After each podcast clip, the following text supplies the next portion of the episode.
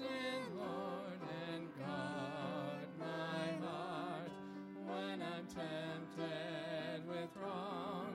Help me stand.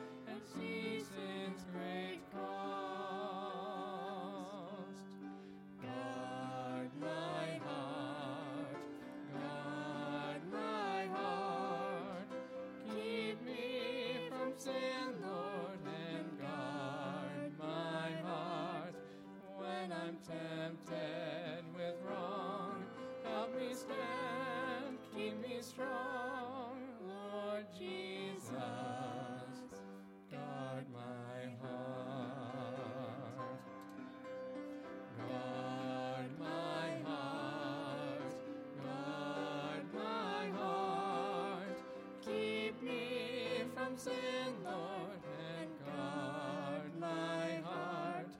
When I'm tempted with wrong, help me stand, keep me strong,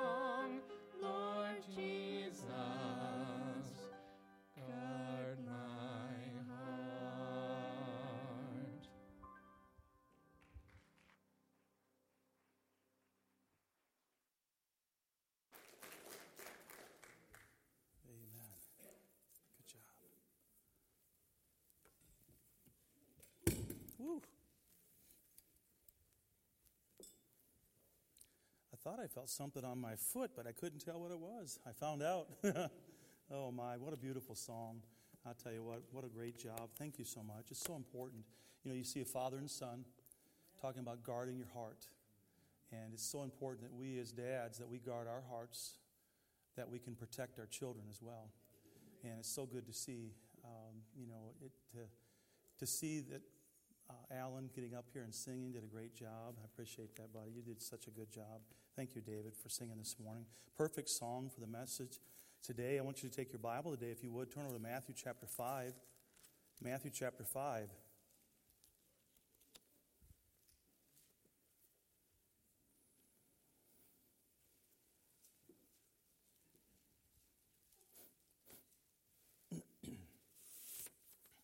Matthew chapter 5, we'll be reading here in just a few moments, but I just want to say it's good to be in church this morning. So good to see you all. Good to see some of you back, and we welcome you back. Some of them have been sick, some of them traveling. Sure good to see every one of you here this morning. It's wonderful to be able to come into the house of the Lord and, and uh, hear the singing. You all did, while we were singing, it's just great to see you lifting up your voice and praising the Lord. It's just a wonderful thing to, to be part of that service, and I appreciate your willingness to, to lift up the name of the Lord and sing. And um, now it's time for us to open the Word of God. God wants to speak to our hearts. And we sing songs, we lift up the name of the Lord and preparing our hearts. And I, I, I pray that God would speak to your heart today. It's been a theme talking about the heart. And uh, the song we just heard, talking about the heart. If you're here at 10 o'clock, talking about the heart, well, we're going to talk about the heart a little bit more here in the sermon this morning that God has for us. And we're looking at a passage of scripture that's very familiar. But before we get to that, before we read it, I just want to say a few words. You know, the, uh, the world we live in today, it's not getting easier to be a Christian. It's not going to get easier either. It's, there are a lot of challenges that we're facing. We see it on all fronts. And, you know, I can't imagine what it would have been like to live in the days uh, when Jesus lived, and, or perhaps the Apostle Paul, and looking at things that were going on in the known world in that day, the places that he traveled, the things that they saw. I know there was a lot of terrible things that went on in idolatry, and, and uh, for instance, in, in Corinth and in Rome and Greece, a lot of the things that were going on were terrible things. And we read about that, never experienced it. Here, I'm, i love history, reading about the things that went on, and I know it must have been a challenge. Can you imagine the, the challenge of then being persecuted as a Christian? And reading about martyrs of the faith, and throughout history, people have been very difficult. Well, today, I don't believe we live in a time, in this country at least, where we have to worry about whether or not we're going to have to die or give our life for our faith today, even though we ought to be willing to give our life. That's not what we're facing. But today, I believe that we have so much, that we have so many things, so much entertainment, so much things that we can fill our mind and our, our lives with that oftentimes it's a real challenge to be a Christian the way that we should be. Now, when we say Christian, I'm not just talking about a generic term either. I'm not talking about the fact that the world's greatest religion by number is Christianity. By numbers, they say it is. I'm talking about not that religion, I'm talking about the individual reflecting Christ like behavior in their life, being truly like Christ. Do we have Christians in Ludington, Michigan? Do we have Christians at Lighthouse Baptist Church? And I believe that we do. We have people that are desiring that, but I can tell you there's a lot of attack on that right now. What it means to be Christ like, an attack for us to, to not be that way. There's a whole lot we've been through in the last just couple years about the whole woke thing and all kinds of this and that. And, and, and if you're going to be a Christian and stand for the Word of God, that, to, that they're considering a lot of those things, even hate speech today, which is so contrary. Isn't the devil like to take uh, something that is right and make it look wrong? You want to talk about hate speech. When you're talking about the love of the Lord Jesus Christ, there's no such thing as hate speech in that at all. And we, as a child of God, if we are filled and empowered by the Holy Spirit of God, and we share the truth of the Word of God, there's no hate with that at all. It's with the love of the Holy Spirit of God within us, the love of Christ in us sharing that. But it's not getting easier to be a Christian. Being a Christian, being not just the love of Christ, but living a life that a life of, of holiness of living a life of being something that's different than the world. There's all kinds of challenges that we face, and a lot of things have crept in, and it's, it's not easy of being a Christian. You, you, know, it used to be that you'd be able to, to, to, to watch some type of entertainment, and it, it was like it was innocent. Man, the innocence is gone. There's so much garbage that has crept in something that you'd like to watch and you'd like to see and maybe enjoy some you got to be careful what you're reading you got to be careful what you're watching. It, it's not listen they're trying step by step they are breaking down the walls they're trying to change your thinking. And by the way they're trying to change your heart trying to get in and put those things in your heart, and they're, they're literally trying to destroy you as a Christian. I'm talking about the world's philosophy. I'm talking about the way the world is working. And by the way, I'm talking about that the devil is working. We are in a spiritual warfare. And many Christians have fallen to the lure of the temptations that are out there. Social media, internet, they expose you to much temptation. Men, we need to guard our hearts. Ladies, we need to guard our hearts. There are things that you can get involved with that now, listen, the years ago that weren't right there at the fingertip. You couldn't just touch a button and all of a sudden see the horrible things that are out there that the, that the devil is trying to use to get the young men and the young ladies, and not just them, but mom and dad. Never dreamt there would be a day when things you had to be so careful of. Listen, you need to protect yourself. You need to make sure that you put the guards up. There ought to be guidelines to the things you allow yourself to consume and your family to consume. Today, all you got to do is take your phone out and you can bring up just about any garbage you want to right here, and it's at your fingertip.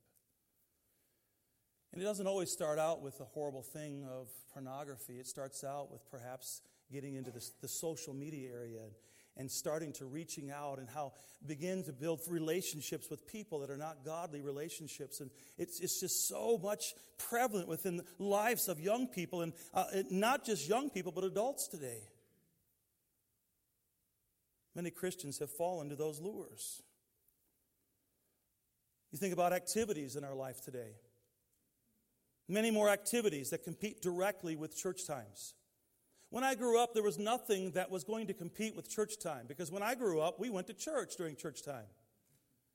If there was something that was going to compete with it, we didn't even think about the question are we going to go to church or are we going to go do this? I'll just give you a quick example. When I was growing up, went to a Christian school, and I say Christian like this. Not everybody in that school was a Christian. There were some that were. The attempt was made, right? It wasn't a great Christian school. Growing up in Detroit, we didn't have a lot of choices in that environment where we were at. But going to that Christian school, I, was, I remember joining the baseball team, and there was a time when the coach decided he was going to move practice for baseball practice to be on Wednesday night. We were getting ready for the big game, you see. I was in eighth grade. We were going to be going to the finals, man. We were in the playoffs. We were going to go against a United Baptist Christian School, and they had, uh, they were going to be fighting against us. so we had to add practices, so they added it on Wednesday night. Guess who didn't go to that practice? and you know why I didn't go to that practice? was because I was such a, at eighth, eighth, eighth grade, I'd made such godly decisions for my life. No. Now, I'm not sure what I'd have done without the question, but the question was never there because my dad said absolutely not. You are going to be in church, young man. And so, guess where I was at? Is at church. You know what? I could tell you right there and then that the, the, the rest of the team did not appreciate the fact that I took that stand. Can you imagine a Christian school being persecuted? Persecuted. That's a funny word, but in eighth grade it felt like it. As a young person, it did. Where were you at, Blount? Hmm. We have so many things like that. And the sad truth is, many Christians today are going right down and they're saying, oh, hang on a minute. They've got practice. We've got to get them there. They've got a game. We've got to get them there. Oh, they're involved in sports, but it's good to teach them, I mean, to, to be responsible by being involved in such a thing where they need to be responsible and it teaches them character. I've heard those things about organized sports. And by the way, there's some truth to that. But when it conflicts with you being in church or being a child of God or being a Christian, something's wrong. It's not going to get any easier. And if we don't make those wise decisions for our children when they're young, guaranteed when they grow up, they're not going to make any better decisions. No amens to that? Don't think so? Seriously, kids, they're going to take it to the next level. If you will give him this much, they're going to take this much. Now, but by the grace of God, there are some kids that come out of horrible situations, and God, He, he gives them a, a life like they never dreamed possible. You might be in that situation in your life right now where you have a very difficult home environment. I can tell you this God can deliver you from that. God can give you better than you ever thought possible. I have seen it again and again and again. And yet I've also seen it again and again and again where we have Christian moms and dads that aren't setting the guidelines for their kids and their kids are getting involved in these things and they take it to the next level. They don't choose a better level most often. There is an attack. And that's just an example. That's just a small smidgen of an example of choices that we have to make right now. It used to be that most businesses were closed on Sunday. And the reason why they're closed on Sunday now is why? Well, it's because people need family time. They want to go out. Now, there's a lot of businesses that still are closed. Some of you, you're part of businesses, they're closed for the weekend, so you can go and do things. And instead of Sunday being the day that you used to go to church, a lot of people today, they don't even go to church. It's a family day. It used to be our biggest Sundays here at Lighthouse Baptist Church would have been Easter and Christmas. Not anymore. Those are family days. I don't understand. Yet that's the world we're living in right now. And the, the, sad part is that we as Christians need to understand that we ought to be different than that. We need to understand that we ought to have some priorities in our life and we are to be a godly Christian. We ought to have some priorities, things that are more important to us. Instead of choosing whether we're going to work or go to church, we ought to choose what is most important. Is it God or is it not?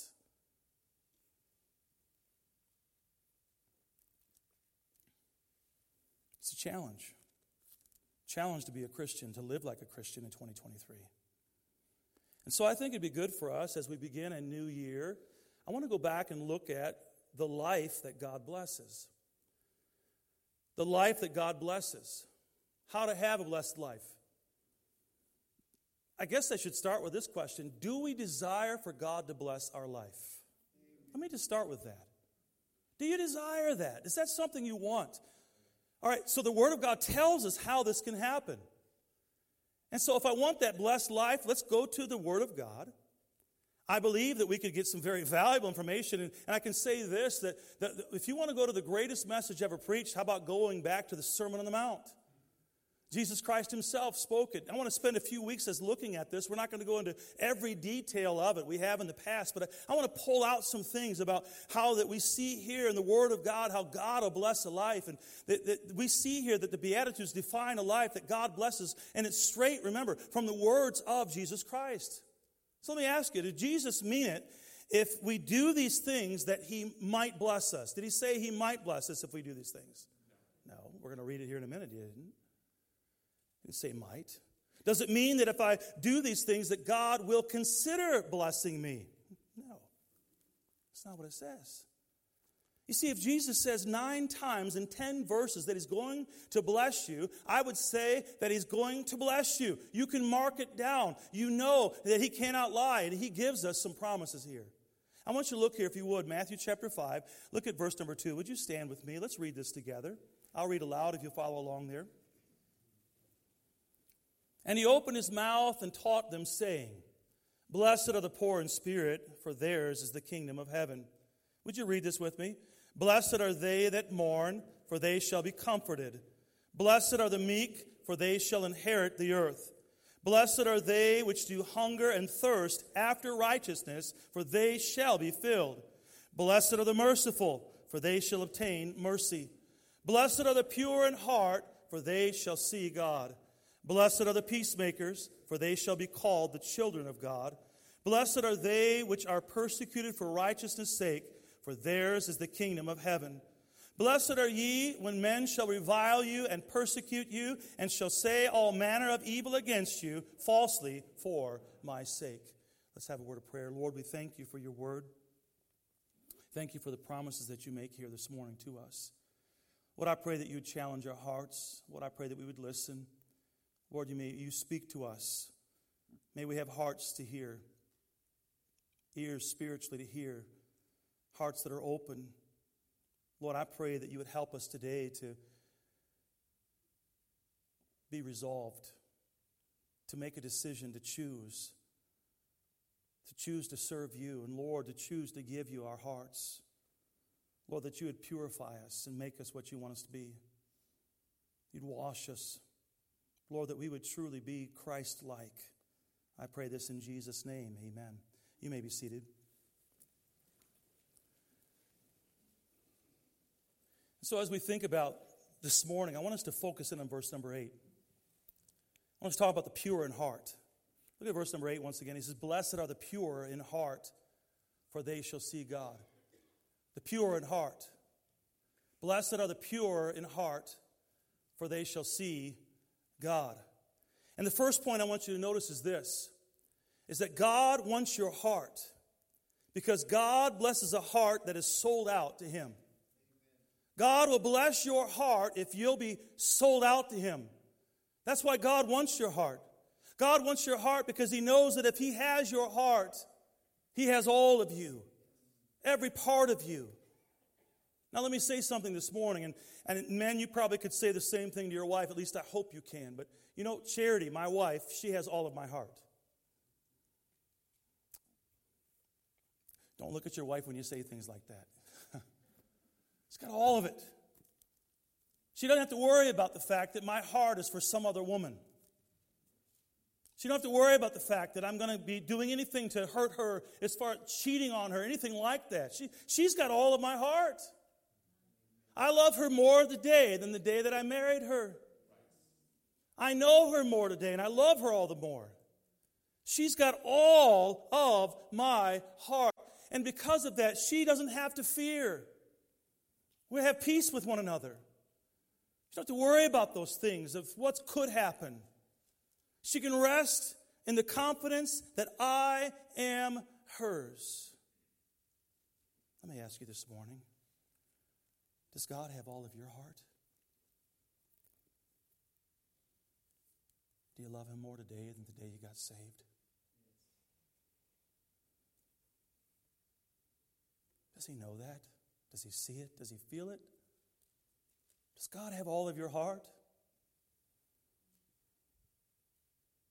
You see, God, He has my heart. And when God has my heart, I can rest. I can rest. I can rest in the confidence that He's going to bless me no matter whatever comes my way. Bless me. Do you realize that even in difficulties, God blesses? Some of the greatest blessings in my life came as a result of the hardest things of life. Some of the things that happened at the time, you might not see it in that moment, but you look back at it, you say, God, you were so gracious even then. God, you blessed me so much. You look back and you see the difficult times, and listen, when God has our heart, we have confidence. I can rest in confidence. Listen, we know that whatever comes our way, that if God has my heart, God is blessing. Even if it's difficult, even if it's hard.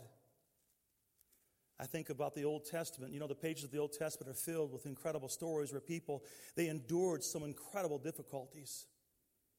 But even through those difficulties, God blessed them. He blessed them through it. Why? Because God had their heart. I mean, I think about some of the great, great, wonderful heroes of the faith. Think about Noah for a moment. You think about what he went through in his life. Can you imagine living in the world that he was living in at the time? Of course, the Bible says the times when the Lord comes back is going to be like the days of Noah.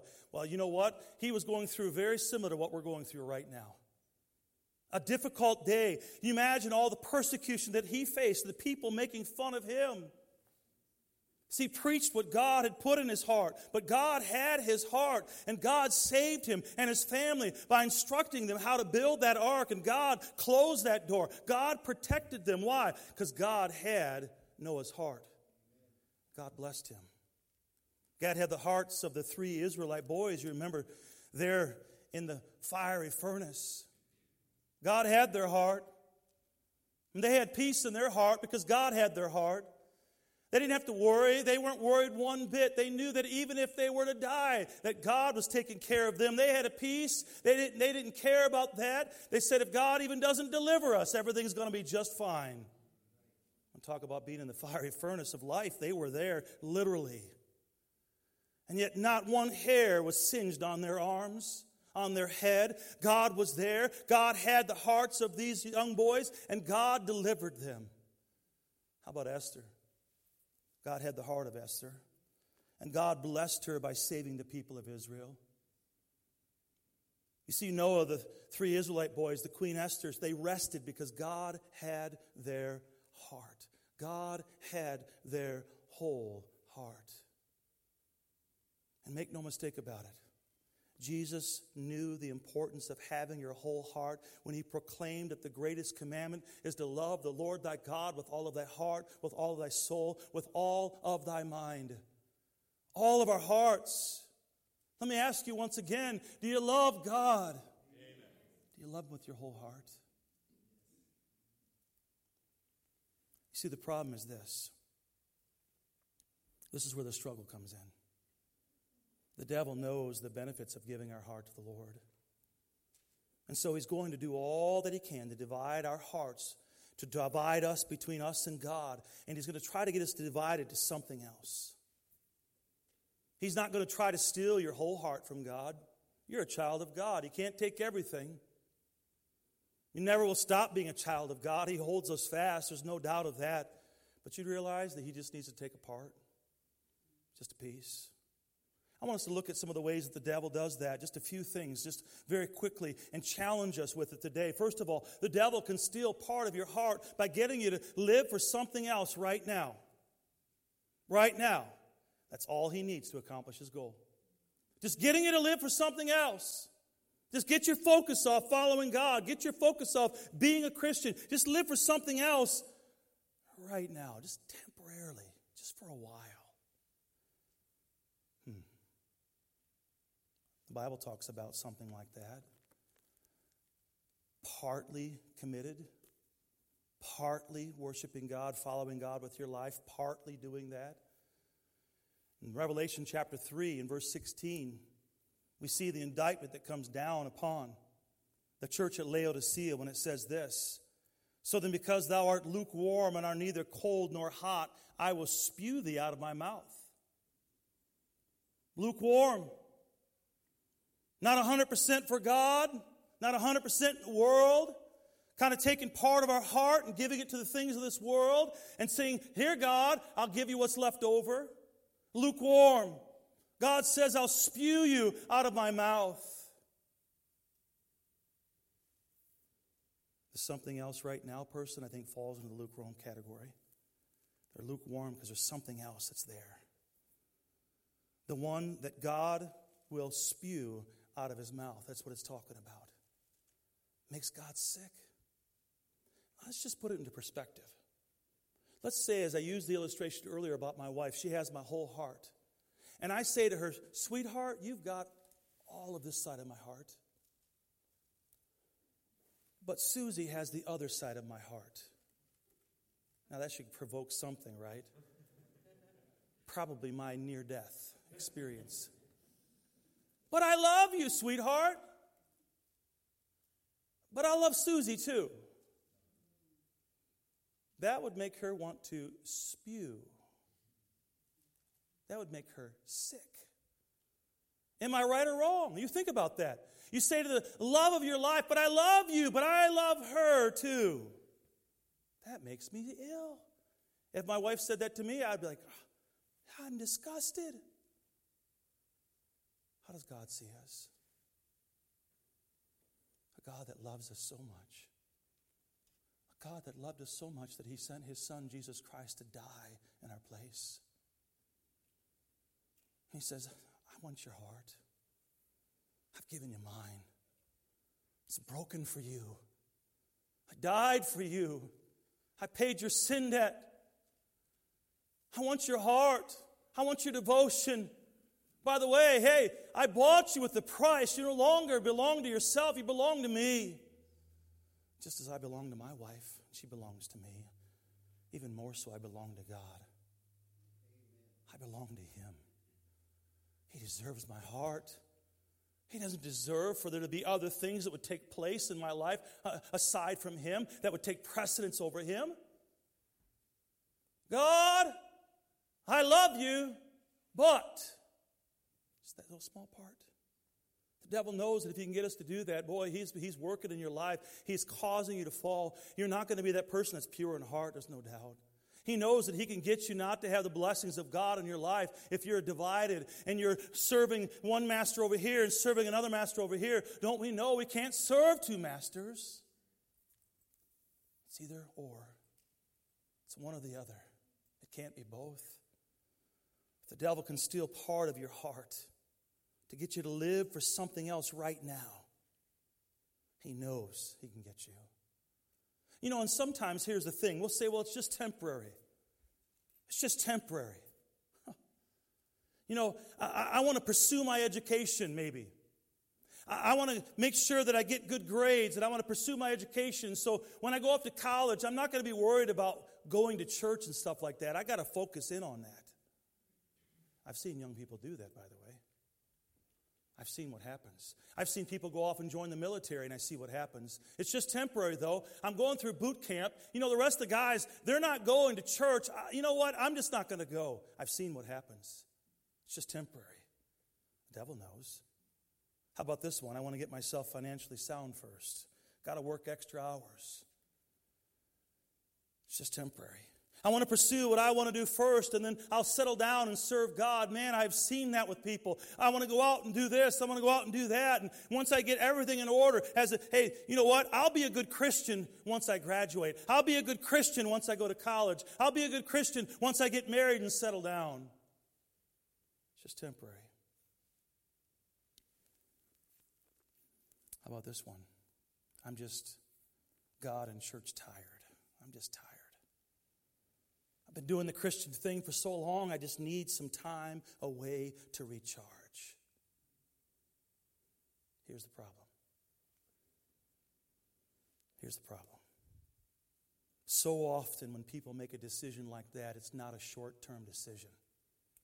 So often, when people make a decision for a short time, they say, I'm just going to do this for a while, and then I'll get back the way it should be. What happens is that decision they made, it lasts and lasts and lasts and lasts, and it goes on. And there's many times it lasts the rest of your life. Maybe a day in your life you used to be in church, you used to go. There used to be a time when you were in church when the doors were open, but you said, you know what? I need to just take a break. Just a small piece of my heart. You see, you take time away from God, you lose the blessed life. You take time away from God, you lose the blessed life. You take that time away from God, and God can't bless you the way He wants to. You are limiting the blessings of God in your life by the choices that you're making. Why? He blesses the pure in heart. He blesses the pure in heart. And remember, you're in danger in that temporary situation of becoming a long term absence from God. And so, what do you do? Don't go there to begin with. Don't step away to begin with. Don't stop to begin with. Keep your priorities right to begin with. Stay the course. You see, you got to remember the devil just needs you to take away a little bit to win, to steal your blessing. Secondly, the devil, he'll steal part of your heart by getting you to hold on to just one thing and not giving that one thing over to God. Just holding on to that one thing. If you remember in the Old Testament, the Israelites, they defeated the, the, the, the uh, people of Jericho on the way to the promised land, and God gave them specific orders not to take any of the spoils from the city.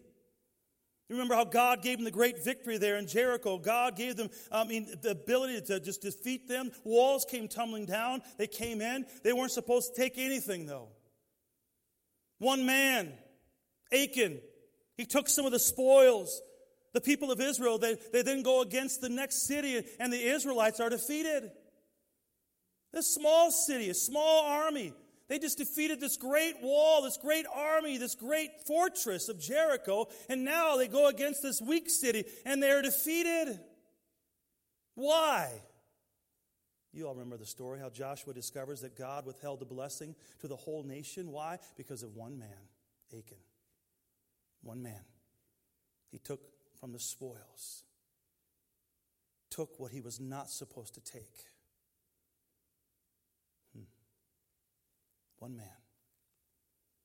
That one man's decision not only impacted his life, but it impacted the life of his family. It impacted the life of his next generation's children. It impacted not even just that, but it impacted the children of Israel. By holding on to something that was not his, by wanting that thing that he should not have had. How about the rich young ruler in the New Testament? He comes to Jesus. He's looking for a blessing. We discover that he was sold out to God, of course, of what he says, and everything except for one thing. What was that? It was money. He was rich, he was young, he had lots of money. He could not give that part of his life over to God. And the Bible goes on to say that the rich young ruler went away sad. Why? Because he could not receive God's blessings. He could not let go of that. He would not let go of that one thing.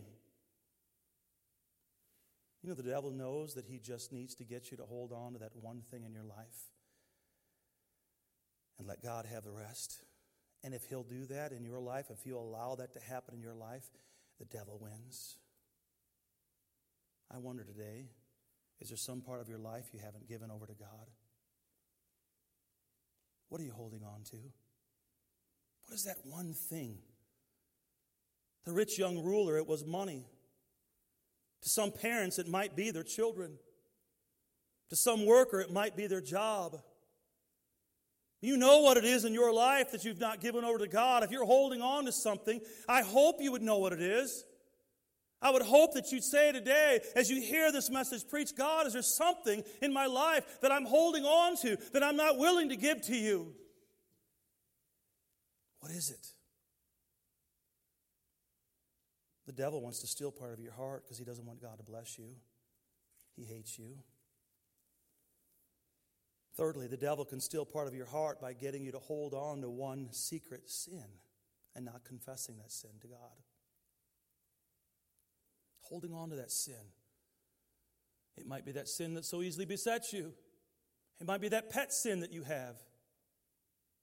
It might be that thing you're holding on to. Listen, I hope that today that you would do as the Word of God says. If there's sin in your life, that you do as First John tells us that if we confess our sins, He's faithful and just to forgive us our sins and to cleanse us from all unrighteousness. I would hope that you're not holding on to some sin within your heart, something you think that nobody else knows about. Holding on to that thing in your heart. Listen, you need to confess it today. Ask God to forgive you of it. Stop carrying it. Stop feeding it. It can happen to anybody. You see, I know from the story of King David and Nathan the prophet that David had a secret sin that he had not confessed to God. He had a sin that he thought he'd gotten away with. He had a sin of, of adultery at, at best case scenario, or perhaps even uh, committing rape in what he did. And you think that's all terrible, and you want to talk about how horrible that would be. And then to add it on top of that was murder. You thought nobody would notice. God saw it. And David, in his pride, all welled up within him, thinking that who would do such a thing when prophet Nathan came to him? Who would do such a thing? Of taking that which isn't his when he had everything. It was him He was the one that was guilty. He thought he had hidden it, but it wasn't hidden to God. I've seen it. People think they've got this sin that they can hold on to and that nobody will see it. I've seen it in counseling. People have secret sins that they've told nobody, not God, not their spouse, no one. They're holding on to that and they're not repenting of it. They're holding on to that and yet say, Yes, I'm a Christian, I'm a child of God. I know I'm saved and I'm way to heaven. But you know, there's this thing I'm hiding over here. I'm going to hold on to it. I'm not going to let it go. I'm not going to confess it. I see it in examples of David. I see it in examples of people in the Bible. I see it in examples of people's other life, in uh, their life and other people. But you know what? I see it also in the example I've seen in my own life.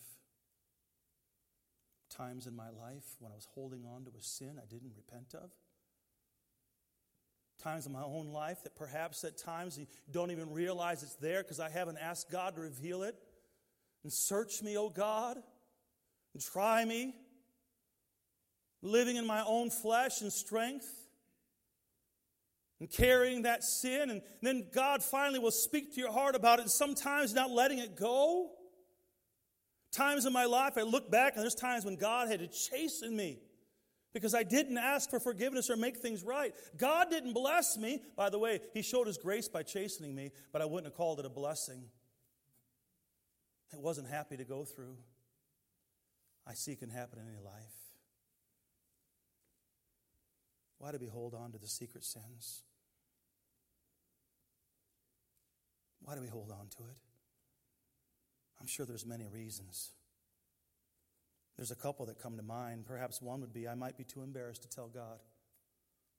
I've been there. You ever ask God for forgiveness of sin and feeling that, that God has forgiven you and you did exactly what the Word of God says and you asked God to forgive you and you turned from it, you repented, you realized what it cost? You ask God to forgive you and you praise the Lord, God forgave me. It's like you put a new set of clothes on and you're walking, you're clean. You're going through life, and then all of a sudden, what happens, man? You stumble and you fall again. And it's the same exact thing that sin that so easily besets us. And you say, God, I'm so sorry. Please forgive me. I've fallen again. God, would you please forgive me? You know what he does? He's faithful and just to forgive us when we confess. He forgives you again. He cleans you up, and you say, God, thank you. Thank you so much for forgiving me. God, thank you so much. I feel so much better. And you're going along, and all of a sudden you fall again. Hmm. The accuser of the brethren comes. He starts accusing. You dirty, rotten, no good. You're such a horrible, how can you call yourself a Christian? Your old flesh starts to get involved. How can you go back to God again? You should be ashamed. There's many people, I believe, many Christians, they're carrying this guilt, they're carrying that sin, they're carrying that weight, They're being deprived of the blessings of God because they're holding on to that sin. And it might be just because you're ashamed and you keep falling into it. You keep falling into it. Hey, listen, God wants to set you free from that. God wants you to come to Him. He says, He promises that if we'll confess our sins, He is faithful and just to forgive us our sins and to cleanse us from all unrighteousness. Trust Him at His word. Don't let the devil have the victory in your life. You got that sin that perhaps you're ashamed to come to God? Get back up. Go to God. Ask God for forgiveness. That might be why you're holding on to it today. It might be worse than that. It might be because you like that sin. I like it too much. I don't want to give it up. I don't want to give it up yet. I'm not ready to get rid of that. No, no, no. It brings me too much pleasure. I know it's wrong. I know I shouldn't be sleeping with that person. I know I shouldn't be living that way. I know it's wrong, but I'm not ready to give it up yet. I enjoy it too much. I enjoy fulfilling the lust of my flesh as I look at this video. I'm not ready to give it up. I'm not ready.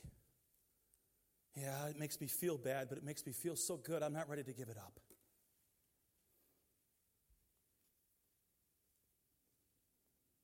Time goes,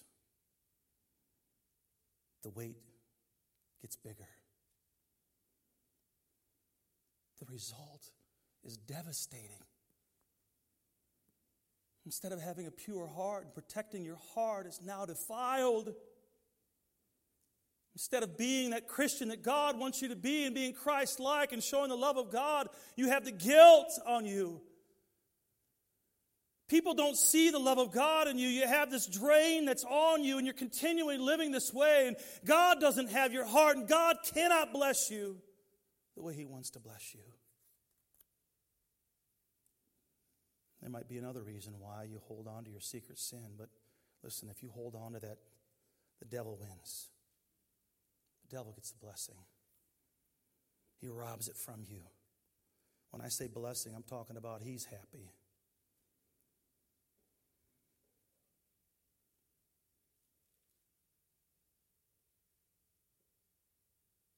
You know, sin, it's so deceiving. You must remember it's only for a season that you enjoy it. There's people that could stand up and give testimony here today of things in their life that they did that was pleasurable for a season. But the payday came. And payday is coming. You continue playing with fire, you're going to get burnt. You continue holding on to that sin, you can mark it down. It's defiling you, it is hurting you. And it's not just affecting you, it's hurting your children, it's hurting this church, it's hurting the cause of Christ.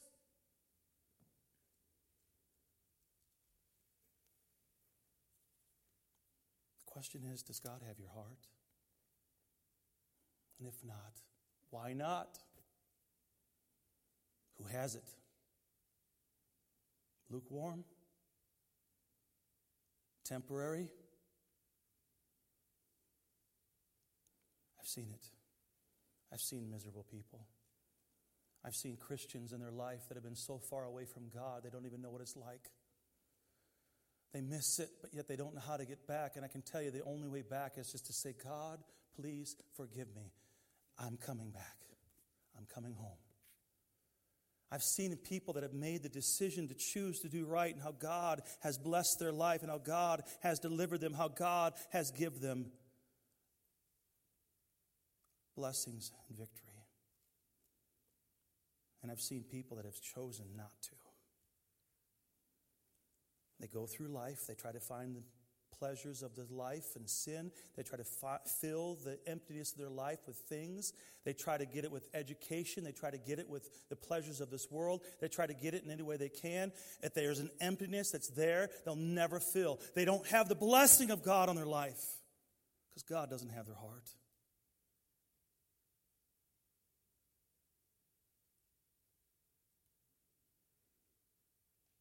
And sometimes coming to God is going to cost something. But I can tell you the reward is greater than the cost. You getting rid of that thing that you've been holding on to, the reward is greater than the cost. You making a decision that God's coming first no matter what, I can tell you the, the, the reward is greater than the cost. And the bottom line is this Who has your? Let's all stand with our heads bowed and eyes closed as we pray. Lord, we thank you for loving us. Thank you for giving us your heart. It was broken for us, paid our sin debt. Lord, thank you for salvation. Thank you for holding us fast no matter what. Lord, I pray you challenge our hearts today that we would be people that you can bless. That would be a people that are pure in heart. Lord, we need to see you. We need you in our daily life. We need to see you every day. Lord, you've made a promise that if we will be pure in heart, that you'll be seen, blessing us, using us. Lord, speak to our hearts this morning. Our heads are bowed, our eyes are closed. Let me ask you do you know God? Do you know the Lord Jesus Christ is your personal Savior? Have you been born again? You're on your way to heaven. You have no doubt of that. If you died this moment, you should go to heaven. If that's your testimony, would you lift your hand up high? Say, Yes, I know that I'm saved. God bless me. Put your hands down. Perhaps you're here this morning, you don't have that peace. God wants you to have that peace. I want you to have that peace, but God, more than I, wants you to know today. God wants you to know Him. God wants you to have a peace that you're on your way to heaven. Could I pray for you this morning and say, I don't have that peace. I don't know for sure that I'm going to heaven. Would you slip your hand up right now? Heads are bowed, eyes are closed. You say, I don't know for sure I'm going to heaven. Could I pray for you today? I won't call you out. I won't embarrass you. It starts with being honest. Is God speaking to your heart? Would you slip your hand up? Could I pray for you? Christian?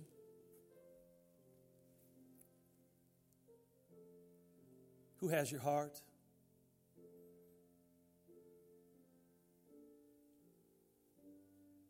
The invitation today is very simple. It might be today that God is speaking to your heart about one thing you're holding on to and not giving to Him. Something that you won't let go of. And God is challenging your heart right now. And today you know that you need to come and lay that at the altar and say, Lord, I give it to you. I give you all. It might be that secret sin.